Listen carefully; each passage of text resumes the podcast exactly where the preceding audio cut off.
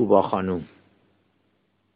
اونایی که توبا خانوم رو از نزدیک میشناختن دیگه عادت کرده بودن و هیچ وقت ازش نمیپرسیدن که چرا آقا مرتزا دو مرتبه دست روش بلند کرده. چون می‌دونستن جواب توبا خانوم برای صورت کبود یا جاهای دیگه کبود بدنش چی هست. توبا خانوم همیشه خودشو مقصر می‌دونست. می‌گفت تقصیر خودم بود که آقا مرتزا از کوره در رفت. اگه آب یخ سر سفرش رو به موقع آورده بودم اگه پیازو بهتر چارقاچ کرده بودم اگه نمک سر سفرش یادم نمی‌رفت اگه سبزی خوردنش رو تمیزتر پاک کرده بودم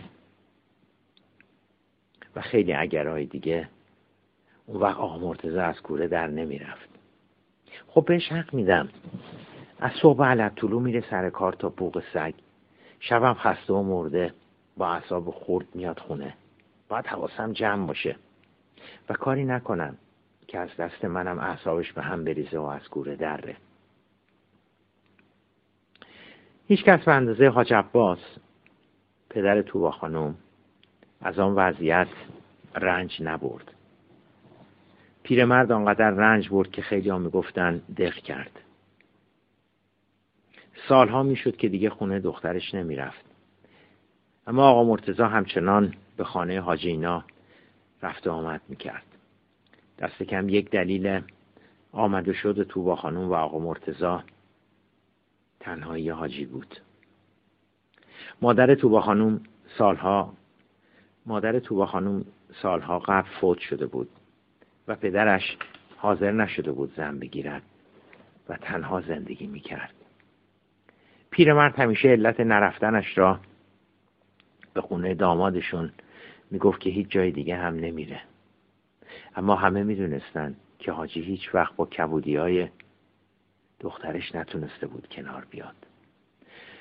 البته آقا مرتضا هم هیچ وقت به رو خودش نمی آورد که پدر زنش به منزلشان نمی رود و هیچ وقت برای رفتن به خانه حاجی اینها عذر و بهانه نمی آورد هیچ وقت هم اونجا نه اخ می کرد و نه به توبا خانم. با سر می گفت که پوشو بریم. فلواقع مرتزا خیلی هم بد آدمی نبود. به جز اینکه دستش رو توبا خانم بلند می‌کرد دیگه خیلی یه بویرات دیگری نداشت. بعضی از نزدیکان هم می‌گفتن که کاسه که از آش داختر نمیشه. وقتی خود توبا خانم هیچ مشکلی با قضیه نداشت و حالا یا عادت کرده بود یا یه جورایی با مسئله کنار اومده بود. چرا دیگران میبایستی بی خودی فضول می‌کردن و به قول معروف کاسه داختر از آش می‌شدن؟ بالاخره سی سال می‌شد که اونا با هم زن و شوهر بودن. سی سال می‌شد که اونا با هم ازدواج کرده بودن. سی سال می‌شد که اونا زیر یه سقف بودن. ظاهرا از همان ابتدای کار همینجوری بوده. بنابراین اگه توبا خانم خیلی ناراحت می‌شد بالاخره توی این سی سال یه خاکی به سرش می‌کرد. اما چیزی که باعث هرس خوردن اطرافیان می‌شد یه جورایی رضایت و بیخیالی توبا خانم بود. لیست دلایلی که توبا خانم در طول اون سده زندگی زناشویی برای تبرعه دست بلند کردن های آقا مرتزا آورده بود هم تعجب آور بود. هم شگفت انگیز اما بیشتر از همه رقت آور بود. از تأخیر در جفت و جور کردن اسباب سفره آقا مرتزا گرفته تا بلند خندیدن پای تلفن. وقتی آقا مرتزا داشت سریال نگاه می‌کرد یا وقتهایی که استقلال بازی داشت. مکالمه طولانی تلفن هم از دلایل دیگری بود به خصوص شبهایی که آقا مرتزا با اعصاب و هم ریخته آمده بود خونه. یه بار تو با خانم حواسش نبود و مدتها با کبرا خواهرش پای تلفن حرف می‌زد. آقا مرتزا از کوره در میره و پایه تلفن رو پرت می‌کنه به طرف توبا خانم و فریاد می‌زنه. آخه زن تو چقدر حرف می‌زنی؟ آن شب توبا خانم با زغزغ صورتش. جایی که لبه تیز پایه تلفن خورده بود تا صبح نخوابید. صبح به خواهرش کبرا گفت تقصیر خودم بود. بعد وقتی آقا مرتزا صبح می‌رفت سر کار باهات حرف می‌زدم. اصلا حواسم نبود آقا مرتزا خونه است. فهرست دلایل توبا خانم آنقدر متعدد و جور و جور بود که دیگه اصلا هیچ کس ازش نمی‌پرسید که این دفعه دیگه چرا آقا مرتزا دست رود بلند کرد. همه می‌دونستن باز یه چیزی سرهم می‌کنه. یه بهانه یه توجیهی جور می‌کنه. و آخرش هم برمیگرده خونسرد. میگه تقصیر خودم بود. اطرافیان واسه اینکه اعصابشون خورد نشه واسه اینکه این جمله که تقصیر خودم بود رو دیگه نشنون. مدت ها بود که دیگه اصلا از توبا خانم علت کبودی سر صورتش رو نمیپرسیدن. اصلا به رو خودشون نمی آوردن دیگه که اصلا کبودی رو صورت توبا خانم می‌بینن. اما یه روز صبح اتفاق باور نکردنی افتاد. اون روز توبا خانم بعد از رفتن آقا مرتزا خیلی خونسرد انگار داره می‌خواد بره مسافرت. یه چمدون و یه ساک برداشت و اونا رو پر از رخت و لباسا و چیزایی که لازم داشت کرد.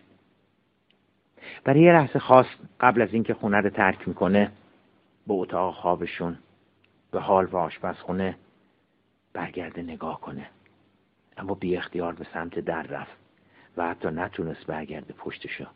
یه نگاهی بیاندازه.